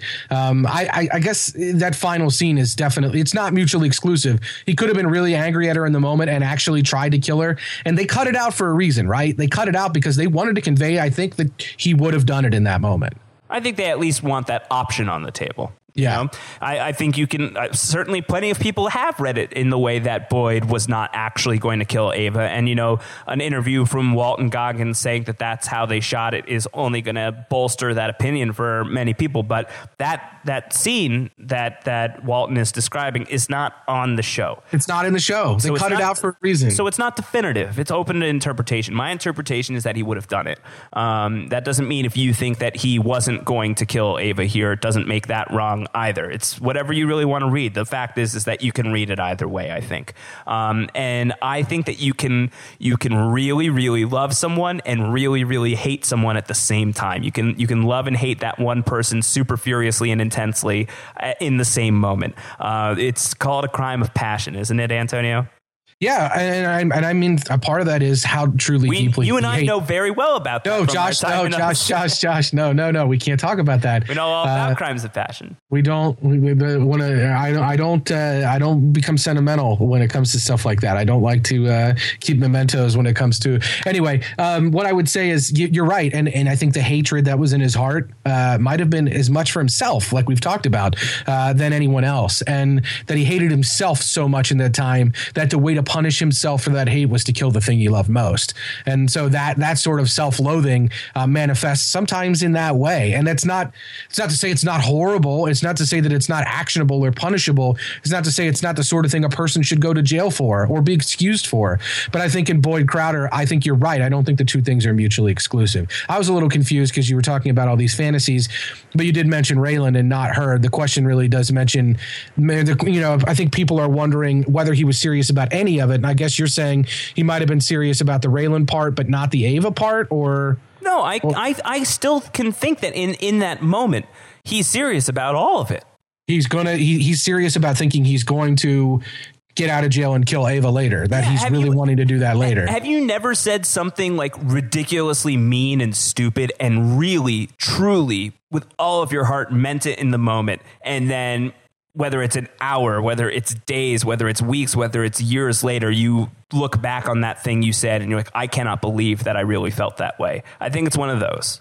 Yeah, and what's the only reason I ask that repeatedly is it's sort of weird, right? That Ava is still terrified of Boyd that she's hiding from him. When Raylan shows up at her doorstep, he says, she says, you're not the only person that I'm worried about. She doesn't want Boyd to know that, that Boyd Jr.'s little Zachariah exists. Uh, she doesn't want any of that to happen uh, because she knows that, that that's going to be bad. So is she worried that Boyd's going to kill her or just worried that he's going to exist in her life? Yeah, I think that both of those are nightmare scenarios for her. Right. Um, you know, again, interpret the the shooting, you know, the gun at her however you'd like. Uh, I would imagine her interpretation of their final meeting together is not a positive one. It's not. It's not an interpretation where uh, she sees this as just a metaphor, where he is saying like, "This is what I'd like to do to you." I I would think that Ava feels like she truly dodged at least one or two bullets in in that scene and I don't think that she thinks about a man like Boyd Crowder given everything that she put him through as somebody that could ever walk back into her life in a positive way. Uh, the only way he could walk back into her life is as you know, a, you know, as a tank to blow everything up. She didn't read that interview with Entertainment Weekly. She did not. No, I don't think that she gets that in uh, wherever she is in California. She doesn't have yeah. a subscription. she needs to write some letters to Entertainment Weekly or maybe Pentos. Okay. Yeah, Hannah. Hannah had said that. Hannah was wondering about the final scene. That do you think Raylan lied uh, for Ava or for Zachariah? Because Hannah thought the only real threat to Ava that Boyd can be comes from the crime and outlaw lifestyle that he chooses to live. And Hannah's read was that Ava's life would never be threatened by Boyd personally. Um, but that being said, uh, Hannah said she knows a huge part of the show has been getting out of Harlan and uh, getting Harlan out of the people themselves. So it could make sense that this lie is giving Zachariah a chance uh, out of this life that they just never had. Uh, and and I guess I guess the the the power of all this and, and kind of where we started talking about this uh, a few minutes ago was ultimately in that the the story between Raylan and Boyd is so interesting and so intertwined, and it and it really comes to just this you talk about final seasons of television being so great and, and why this one is everything that occurred between those two characters comes to head not only in that barn but then later again in that scene in the prison. And yeah we dug coal together is an incredibly poetic line. And and it's even more so by how it was delivered right? Like where they both know that that's the reason. Like they both know each other so closely in that respect that they both know that they're going to say that. It's like the astronaut story from season four where they kind of read each other's minds. They knew exactly where the other one would go, and they remembered back to a time when they were kids growing up together, when an astronaut came to their school and told them about something, and that's where they would go to get a helicopter. So these guys know each other really, really intimately, even though they're the kind of Gary Cooper types in some respects who aren't going to share those emotional feelings with one another and who are going to sum them up in a bon mot or some little phrase like we dug coal together that speaks to so much more uh, than, than just digging coal together. That means so much more to the people in Harlan County and to the people who understand the bond that is formed between people whose lives are in each other's hands, who suffer through that experience together. There's a little bit of the teasing around those lines that goes on in season one, where uh, Raylan says something like, "Well, when you're underground with somebody for a really long time and you have to put you know your life with them, you you come to trust them or know them in certain ways, uh, and it's not just like drinking beer together. It, it's it's something very significant, and there's so much poetry in that. So you're right, as you were just saying, like for the for that scene to kind of come up the way it did, and for that to represent what it represented it's so awesome and it's made more powerful by the fact that these guys know each other better than we know them for sure uh, and they always have. And no matter what we as an audience know from an omnipresence standpoint uh, they're always in each other's heads in that regard and they get each other on that level better than we'll we'll get either one of them. So i do like that it's a little bit mysterious why raylan is ultimately telling the lie. Is it for ava? Is it for zachariah? Is it because he just wants boyd to be able to get some closure and move on? Is it because he knows boyd Boyd is sad? Uh, is it because he doesn't trust Boyd? It could be because of all those things. He knows Boyd Crowder. Like he knows that knowing Ava is out there would drive Boyd crazy and that he is probably thinking about it in the back of his mind for good or evil or for both of those things in the same day. Uh, and I think that it's it's really just a great, great, great, great, great final scene. We had a ton of questions and feedback about it. So I think a lot of people wanted to talk about that. So it, it makes total sense. Yeah. All right. What do you want to go to next? Well, it's a. I mean, it's a it's a good kind of uh, a good kind of pivot, I, I guess, to talk about um, Zachariah a little bit. Um, this is, I thought, a very good observation by Emily Kaz. Uh, and Emily said regarding Ava's son, when do you think she found out? Susan Appleby asked a similar question. Was her motivation for doing all that she did in season six, was that the kid? Uh, admittedly, Emily says she saw it coming, but thought it would be too soapy. But no, it worked out really well. Uh, and Emily, as an aside, says it was totally Wynn Duffy that helped her out. And uh, Susan says, I guessed at one point Ava might be pregnant, but I thought she would use that to control Boyd. Did you suspect this ending? Ending. When did Ava stop loving Boyd? Season five, when he didn't help her in prison. So let's talk about that pregnancy angle. Do you think that she knew and used this to manipulate uh, any of the events, or do you think that this is why she did what she did, or did she not find out until after? Um, I don't know. You know, this is this is one of those things. The the uh, Ava being pregnant was a real curveball for me. I, maybe that's me just not having uh, that kind of intuition, but I didn't expect it. Uh, I did I did not expect that to be something that we were going to find out on the show. Um, and it's it's one of those things that for me makes me want to go back and watch. Like I want to I want to rewatch you know episodes of this final season and try to pinpoint like where where that happened. Was there a moment where where she knew? Uh, you know, both Emily and Susan saying like I I kind of saw it coming. I didn't see it coming at all. It was never something that you and I talked about uh, on the air, Antonio. Are we are we rebooting? We're going to rewatch the pod and we're no, going to reboot. We're, we're going to repodcast. We're not. We're not. Oh, sorry. sorry. You said it was all the rage nowadays. No, we're not. No, I said revivals. Revive- revivals are. We're going to revive our podcast. We're not reviving our podcast. It's oh. dead. Oh. It's dying. It's almost done. No, I know. Now you're no, no. Sad. We we didn't talk about it. We didn't. I mean, this was not something that was on our radar. It was only on my radar when we got to that very final scene. Sure. When she was very clearly hiding something inside her house. It started going through my mind like, oh, she probably has a kid. Uh, Brendan Fitzpatrick thought, even openly speculated, maybe it's Raylan's kid. I think that that question was answered by Graham Yost in a post mortem where he said nothing happened between Raylan and Ava in that kind of weird, nebulous between two episodes moment uh, where they do kiss in the middle of season six here, and we're we're left to wonder what happens between the time that happens and then Boyd comes home. Well, yeah, it's like five minutes between the time that they kiss and Boyd comes home. So not gonna happen in five minutes, yeah, Josh. Listen, I Raylan Givens is a lot of things, but he is not a two pump chump. Okay, you know that is that is not that is not Raylan Givens. That is a that is not a guy who is uh, who is you know doing this in five minutes. He's quick on the trigger. He's quick on the trigger, but not not in the bedroom. All right. All that's right. just that's listen. I I don't think so. So, but when when do you think uh, when do you think that that uh, that the whole that the whole I mean, did you did you really did you ever stop shipping Raylan and Ava or start or did you go through fits and starts of that? Uh, no, I mean their romantic relationship has been off the table for so long. Uh, it's been off the table basically since midway into season one. Um, you know, they they go their separate ways and they never come back together. Uh, they only really start to have scenes together again this season in season six, they're away from each other for so long. Um, you know, they have scenes together, but, you know, not consistent scenes together. Um, I was only ever this season, I think, shipping Raylan and Ava insofar as I really wanted him to fulfill the promise of everything's going to be fine. I really wanted everything to be fine, uh, both for Ava because I cared about Ava and for Raylan's sake because he had made such a big promise to her that, you know, I was very scared of what that would look like if he couldn't deliver.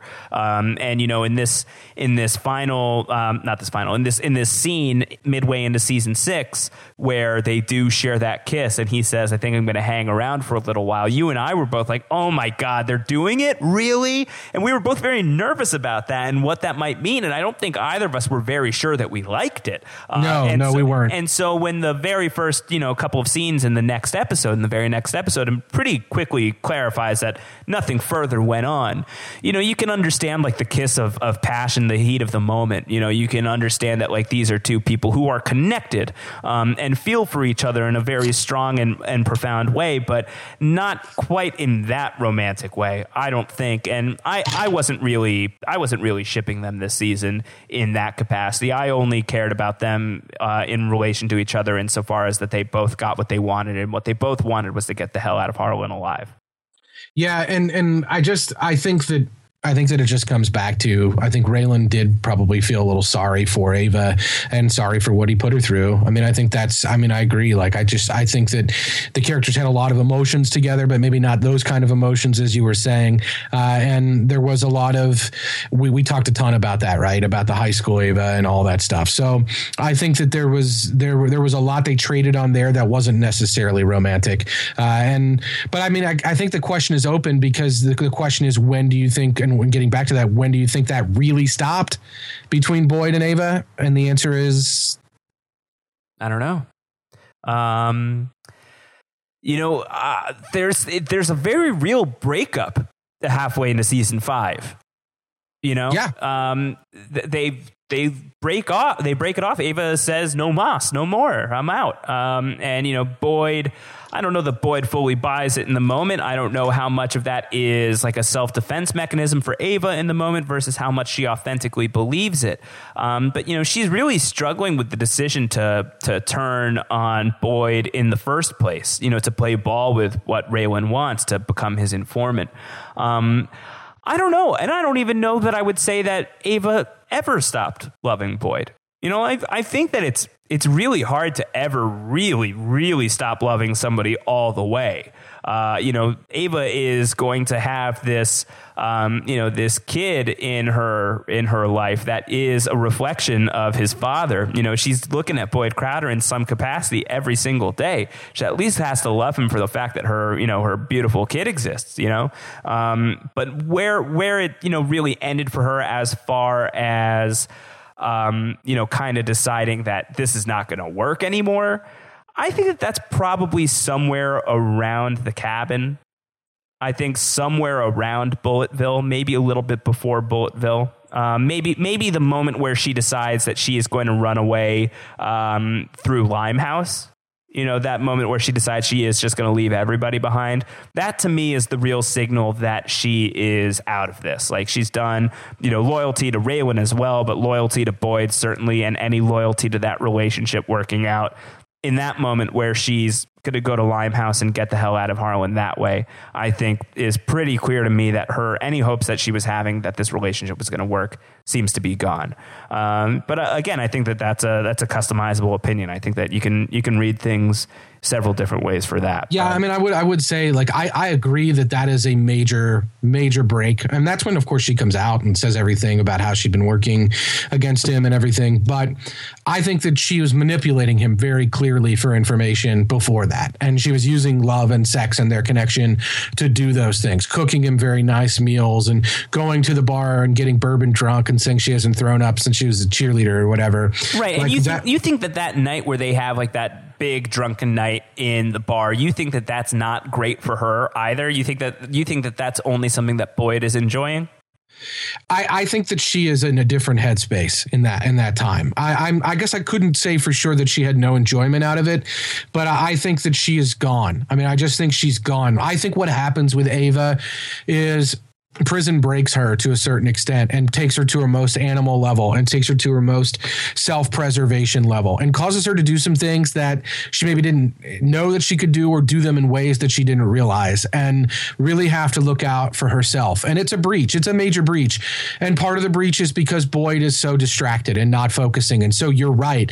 Like somewhere there in season 5 like there there is a major breakup that happens. And i think that breakup is a breakup that's represented by by Ava essentially going into self preservation mode. Uh, like, hey, like this would be great. I have to look out for myself though. Like, and I'm sorry, but that's where it's going to be. And that's basically what she says in season five. And I think her actions from then on really still betray that that's that's what's at her core. More than loving Boyd, more than wanting to help Raylan, more than anything else, she's in self preservation mode throughout. I do think that's why she plays both sides a little bit. Um, she doesn't work enough with Raylan to truly jeopardize herself with Boyd. She doesn't love Boyd enough to truly jeopardize herself with Raylan. Uh, but she's doing both kind of just kind of trying to keep plates spinning, trying to keep herself alive another three days, or I'm sorry, another one day, um, and just do whatever she needs to do. Like, I really think that that's her primary motivating factor. In the back of her head, is she still carrying feelings for Boyd? There's probably something there for sure. Um, but I, I think that it's way more there on Boyd's side than hers. And I think that that, I think the breach in season five, listen, you talk about rewatches. Let's rewatch season five Yeah. and what happens with Ava and really track that out. And we'll see exactly where that occurs Yeah. and how much we track that to actually mattering because that I think is is pretty key to understanding where Ava Crowder's head is at even throughout the beginning of season six for sure. Yeah, I think one of the greatest things about season six, uh, while we were watching it, um, and I and I wonder about it in you know upon reflection and upon whenever it is, whenever the day comes that we go back and and watch that. You know, um, I I just I I never really knew. You know, like I just I never knew with Ava. I didn't know whose side she was on. I didn't, you know, we we constantly were saying she's on her side. You know, she's gonna she's gonna land on whatever works best for her, like whatever deal, whether that's running away with Boyd or taking up Raylan on on his thing. But it never really occurred to me, even after the Limehouse thing, that she was just gonna strike out on her own completely. Yeah. Um, and you know, like you can you can play the guessing game all you want of like whose side is Ava really on? Is she with Raylan? Is she with Boyd? Um, I for me it was never like ironclad clear, hundred percent clear until she shot him. You know, when she shot him and and leaves Raylan, you know, in the dust. That's finally the moment where uh, you know that was that was really when I could say like I know where where Ava stands in this.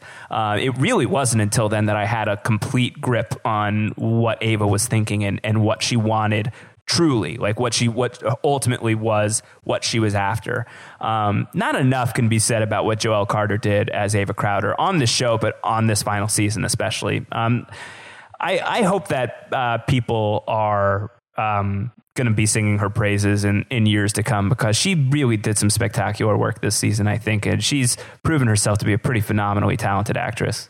I agree completely, and and that is just uh, Have you ever um, watched an interview with her or like heard her actual voice? Yes, Yeah, it's kind of weird because she does not sound like Ava Crowder. not at all. And, No, and, no, and I'm no like, accent at all. I'm like, wow, that her real voice is like a bad actor voice. Like she's not doing a good job of her normal voice. Yeah. Like, cause I've just assumed that her Ava Crowder voice is her normal voice. So hearing her normal voice, I'm like, that's that's a bad actor job. Like that's not a good accent. It's really funny to me. Yeah. Uh, I want to do some rapid fire stuff with you here, Josh. sure. How about, are you Yeah, ready yeah. for that? Yeah, let's do it. All right. So. Uh, Gianfranco Gervaso wants to know what are the chances of Willa Givens and Boyd Jr. wedding? Um, not high, not high. not high, not great. Uh, bad, Not great, Bob. bad chances. Not great, John Franco. Uh, yeah, bad bad chances. I think. I mean, it would be amazing. It'd be terrific, but no way. No, no, no. I don't think- All right, all right. Here, here's a good bonus question from Emily. Emily wants to know if that was Boone's hat, and we have confirmation that was definitely Boone's hat that Raylan took and, and was walking around with. yes. If that was Boone's hat, do you think Raylan's original white hat was from someone he killed as well? Oh man, I would like to think so. who, who do you think it was? I don't know. Um, uh, Tommy Buck Senior. Tommy Buck Sr., just his dad? Yeah, like it's Tommy just somebody Raylan's been Yeah. menacing this clan forever. Yeah, I think exactly. Raylan does say something about that white Stetson where it's just like, well, I put it on and it felt right or whatever. I, I feel like he says something about that original hat. If, if this is something we'll have to track, let us know in the comments. That hat that he's wearing at the white hat, doesn't he not have that at the very beginning of the series? And then he puts it on in like the second episode, and Rachel's like, that's when Rachel's original nice hat reference comes from that she brings back in the finale. I don't know. We'll have to we'll have to rewatch, Josh. Oh man. Um, well, I'm just. I mean, I'm looking at a picture of his hat right now in the scene of him with Tommy Bucks, and it looks like the hat he's wearing all season long. Um, So who knows where he got it, all right? show long. Uh, no, but I like that idea quite a bit. So, I think that's so, terrific. So I guess another question, and maybe if you don't know about this, I can definitely uh, I can definitely drop in on this. Uh, this was kind of a, a, standalone question from from Lisa Pope. Lisa loves our Justified podcast, big fan of yours, Josh, and uh, really like the Kentucky native insights I brought to the season this year. Oh, I uh, do and, and says she's going to miss Boyd, her most favorite villain ever. Her question is this What was the book Raylan gave to Tim when they were saying goodbye, and what was the significance of it? Yeah. All right. So take it away, Antonio. This is something, and just just to just to say this based on what you and I have been texting each other in the in the time since uh, we stopped talking about Justified last. You went ahead and you bought like all the Raylan Givens stuff from Elmore Leonard, right? I did, and I bought this book. yeah, yeah. So, so and I read and I read this book. oh, you read this book? I read this book. Was, yeah, it's not it very good. Good recommendation. It's great. Yeah, okay. if you like crime novels, it's fantastic. All right, so so lay lay it on us. What is this book? What's it called? Who's it by? What is it? Uh, what is it about? Uh, and why does it matter? Uh, Friends of Eddie of Justified. Friends of Eddie Coyle is a book written in the 70s. It was a book by a guy named George Higgins, who was an AUSA in Boston. Uh, and he wrote about basically uh, Irish criminals in Boston. Uh, and it's a it's very justified. It's very much about small time criminals and informants and uh, the kind of people that are working with them. And it's very much crime from a criminal's perspective, the sort of thing that The Wire gets a lot of credit for about telling the stories of not just the police, but also the criminals. This is that kind of story. Uh, and it's, like I said, very quick read, very good read. Not a lot of characters that you especially want to root for, but a lot of especially vivid characters. I think you would say, like, this is a kind of an Elmore Leonard kind of book, and what's the significance of it? And I think this was a little hat tip to Elmore Leonard. Uh, like we talked about, Raylan getting a new hat was a hat tip to Elmore Leonard. Um, Elmore Leonard is on record basically saying that The Friends of Eddie Coyle was the best crime novel ever written. Uh, and and the the writer himself Higgins did not like being called a crime writer. Uh, he saw himself as like this David Simon like you know Charles Dickens chronicler of all these things that were happening in the city and understanding the human condition and all of these things. So we were talking earlier about transcending genre and transcending form, and we're talking about Elmore Leonard doing that Justified doing that. This is a book that definitely does that. It's certainly of a particular place and time. It's very the descriptions of the characters, what they're wearing, what they're doing, very 1970s for sure sure. Uh, but it's a great, quick little read. If you like crime, you have to read it if you haven't read it. Cool. Did it, uh, did it make you feel, uh, did it fill a void that, you know, Justified was gone? This was something that kind of spoke to that part of you that you needed a little bit of something like this? Yeah, I think so. And it's uh, what's really interesting about it. How long me, is it? It's probably just maybe like 250, 300 pages in the small paperback that I've got. It's not a long book. Yeah. Um, what I would say is what's really, really interesting to me is that uh, is that Raylan says if he's read it once, he's read it 10 times. And I think that's fascinating because it is so much of a piece of the type of fictional stories we saw play out on Justified. Boon is always talking about uh, not seeing TV characters or seeing, not really knowing movie characters. Raylan's talking about John Wayne, Gary Cooper, and all these other people. To think that Raylan, uh, throughout the course of the series, has been sort of seeing himself in some way as a player in these types of stories, like not from a meta level, right? Not not not breaking the fourth wall and being like, I'm a man in a box. Is this the Truman Show? I'm being filmed. What's going on? But from a like, I play a role here. I'm like the good guy. I'm the guy in the white hat, literally, and I'm gonna shake these guys down, and I'm gonna give them a little bit of shitty dialogue, and I'm gonna I'm gonna do what the people do in the movies, like I'm gonna do what the people do in the books. And by the way, I haven't seen the movie yet, but there is a famous movie uh, with uh, with well known actors. Uh, the Friends of Eddie Coyle was adapted into a, a famous flick. So uh, I think that it's interesting to know that Raylan is taking in. They don't talk about Elmore Leonard on the show, but Raylan would love Elmore Leonard, and he's an Elmore Leonard character. So I think that that's fascinating. Okay, interesting. So I don't know. Do you have any other questions? I think there's a good one to kind of dovetail into what we're what we're talking about doing next. If there's anything else that we didn't get to in the questions list, Josh, I don't know if there's anything you wanted to cover. Uh, there's there's a fun one from from Brendan uh, who he wanted us to rank the big bads of the season. Now that we have Avery Markham. Oh yeah, I wanted to hit that in. I wanted to hit that in the rapid fire. Let's do that. So Mags is the best, right? All right. Well, let's first off let's just talk who they are. Season one is Bo Crowder, right? We can say yep. Bo Crowder. Bo Crowder, Boyd's dad. Season two is Mags Bennett. Yep, season three is uh, is Quarles. Yeah, we'll call it Quarles. We won't share it with Limehouse because Limehouse lasts. Uh, who do you call it for season four? Is it Drew Thompson? Is it is it uh, Nikki Augustine? I think it's Nikki Augustine. Okay. Let's yeah, I think it's the Detroit mob vis-a-vis Nikki Augustine, and they're coming after Drew Thompson, aka Shelby, who's sort of turned his life around a little bit. Okay, and then there's Daryl Crowe. And then there's Daryl Crowe. And then there's Avery Markham. And then there's Avery All Markham. right, so let's do this. I think that uh, last place is probably Daryl Crowe. Yeah, I, I I think so. I mean, Bo Crowder didn't get a ton to do. Uh, played by MC Gainey, is that right? Yeah. Uh, Mr. Friendly from Lost. Great, a great actor to kind of pop into that role. Didn't get a ton to do, but I think Daryl Crowe was just legitimately disappointing. I don't know uh, how else to put it. Uh, those are Elmore Leonard characters, the Crowe family, but uh, they wanted to work him into the show, and I get it. But man, alive, he just it just he just didn't fit for whatever reason. I think he was supposed to be this big menace who could also be a little smart, and he just didn't seem to do a good enough job of being any of that. Yeah. And, and then I think uh, after Daryl Crowe, you probably do put Bo Crowder. You put Bo Crowder, yeah, and then probably what Nikki Augustine. Uh, yeah, so I, th- I think that the I think that there's a clear line in terms of top three, bottom three. I think Um, that's right. And you know, you can you can shuffle this bottom three however you want for my money, and you know it's mostly fine. Like if you think that Bo Crowder really did not work and Daryl Crowe is underrated, uh, make the argument. You know, I might not listen to it, but you can make the you can make the argument. Uh, and I think that the top three is pretty clear. Uh, and I think obviously number one is Mags Bennett. So I think the the question is, uh, are you are you Avery Markham over Quarles? Are you Quarles over Avery Markham? Um, I'm personally Quarles ahead of Markham.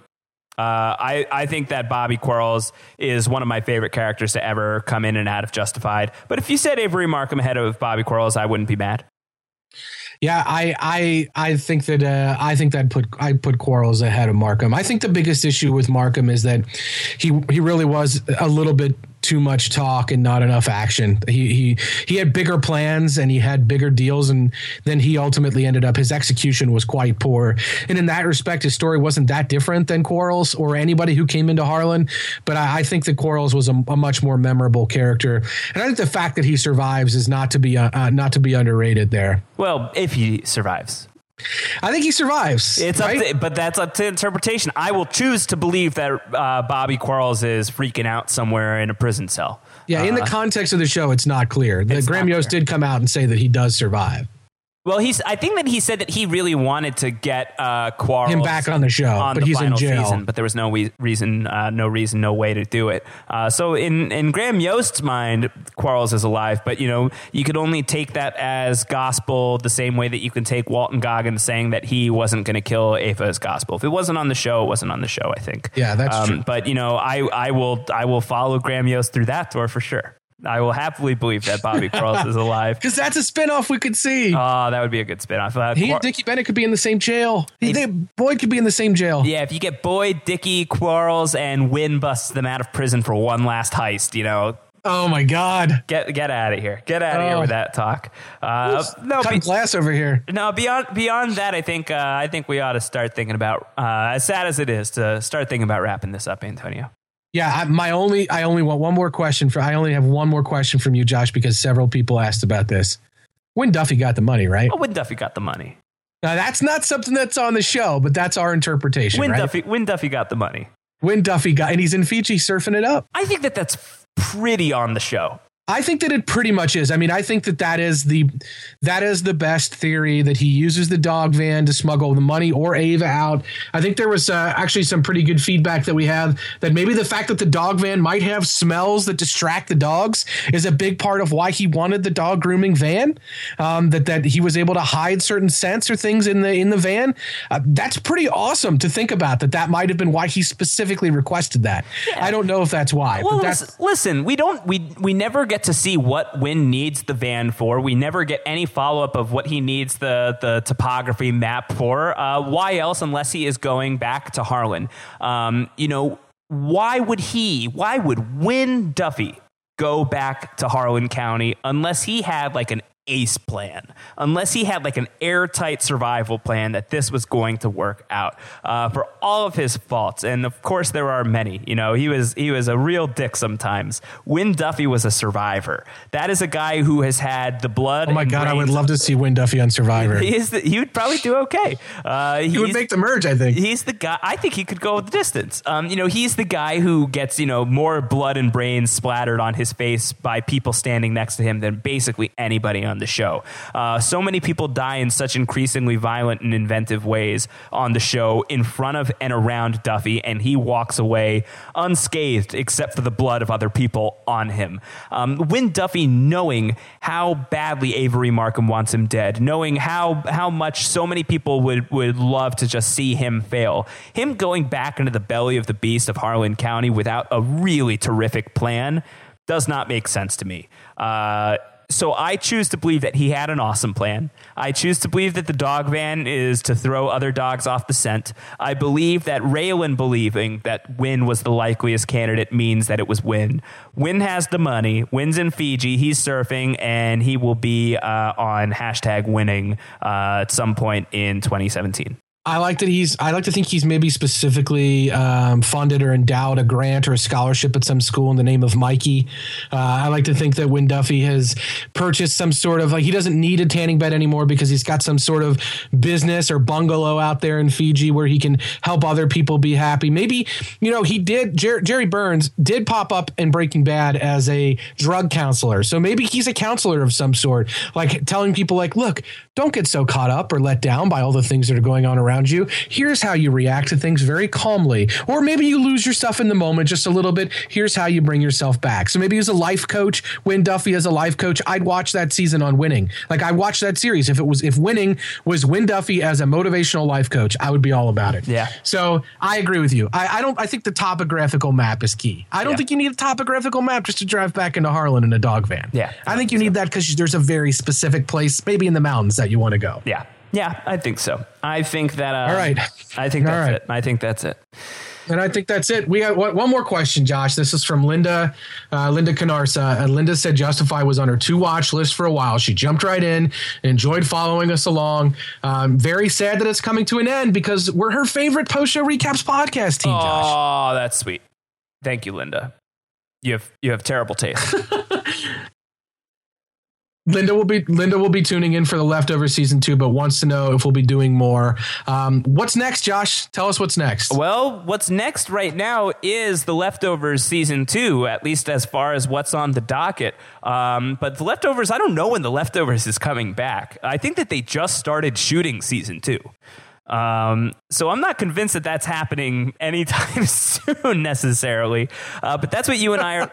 that's what you and I are lined up for next. But um, we're we're open to suggestions. Uh, Antonio and I, we don't have anything imminent on the horizon. If you guys have suggestions for what you'd like to hear from us, we are you know all ears. We'd love to hear what you guys think. You can always uh, send feedback our way through our feedback form, postshowrecaps.com slash feedback with any show suggestions you have of anything that Antonio and I could cover. Um, you can you can tweet our way too at AC Mazzaro, two Z's, one R. I'm at Round Howard, uh, like Ron Howard but rounder, and you can you can let us know. You can let us know what you want to hear, yeah, so that's it. I mean, you don't we don't know. Tell us, tell us what you want to hear us do. and don't Uh, say the strain. Oh yeah, no, exactly. Don't say the strain. It's not Linda had suggested Orphan Black. There's gonna there's a great Orphan Black podcast here at Post Show Recaps with Mike Bloom, Jessica Lees. They're talking Orphan Black. They're not only talking about the previous seasons, which they've podcasted about uh, with recaps already, uh, kind of summarizing what's happened, but they're talking about current episodes. That's happening. Josh and I are talking about Orphan Black, and we are definitely not talking about the strain. no, we might do a premiere of the strain per, per chance, but we are not doing weekly the strain recaps. We will do the leftovers whenever that comes back. Uh, but in the meantime. Got nothing for you, uh, but would love to have something for you. So let us know. Uh, let us know. What do you think about um, a hashtag here, Antonio? What should, what should we give the people who have been uh, so awesome in listening to what we've uh, been yammering on about, not just for the past, you know, almost two hours here, but uh, the past, uh, you know, 21 podcasts here about Justified? What, what should we give people here as we say goodbye to Harlan County? A hashtag justified revival. All right, let's do that. Yeah, we'll go with the hashtag Justified Revival. Let's bring it back. We'll bring it back. We'll we'll, we'll bring it back. I, I don't think it's going to happen, but if it happens, I'll. I'll watch it and we'll podcast about it for sure. I'm telling you, TV movies. I think that we're gonna. I think we could see a Raylan TV movie. I think it could happen. I don't think that's out of the realm of possibility. Like if it was set in Miami, I, I would watch that as long as um, Ava and Boyd were not involved. Yeah, and I don't think that we would see that. I think it would be set in Miami. You'd have David Koechner, you'd have some other Elmore characters pop up, and it would be a nice with uh, with Timothy Olyphant, a nice uh, way for FX to get some original programming there. Yeah, I'd be down for that. Folks. Justified revival. Let's bring it back. All right, so hashtag Justified Revival. Tweet that to Antonio and myself at AC Mazzaro at Round Howard. Thank you guys so much. This is this. Um, I've I've said it a lot of times before, and you know now that it's all over, I really do mean it. Uh, Antonio and I have podcasted a bunch together over the last year or so. I think that these Justified shows are, are our best work together, and it's been um, one of my favorite projects that I've done on post show recaps. And I'm very sad that it's over, uh, but you know it was it was really fun while it lasted. And you guys were so great, everybody who was listening and interacting with us. So can't thank you all enough. Thank you so much, and we hope that uh, whatever wherever we land next, we hope you guys are along for the ride. Yeah, and if you didn't like it, then this wasn't the best thing we've done. So go listen to other things we've done. But if you did like it, we, really appreciate it. Uh, we really appreciate all the feedback on Twitter. You guys thinking of us when you think of Justified means a lot to us, and and really just uh, like Josh said, the fact that anybody would have watched the show that hadn't seen it before because we podcasted about it is is the biggest takeaway for me because I love love love this show. Yeah, and now uh, we are saying goodbye to Harlan County for for good for now uh, certainly for now, possibly for good, uh, but it'll live on in our hearts. We um, left it alive. We left we left it alive, and now, Antonio, it's finally, finally time for you and I to go to upstate New York no, together and finish doing that thing that no, we were. No, no, no, no, no. The leftovers isn't even going to be in New York anymore. No. All right. So we are heading to upstate New York, and we are going to never leave Harlan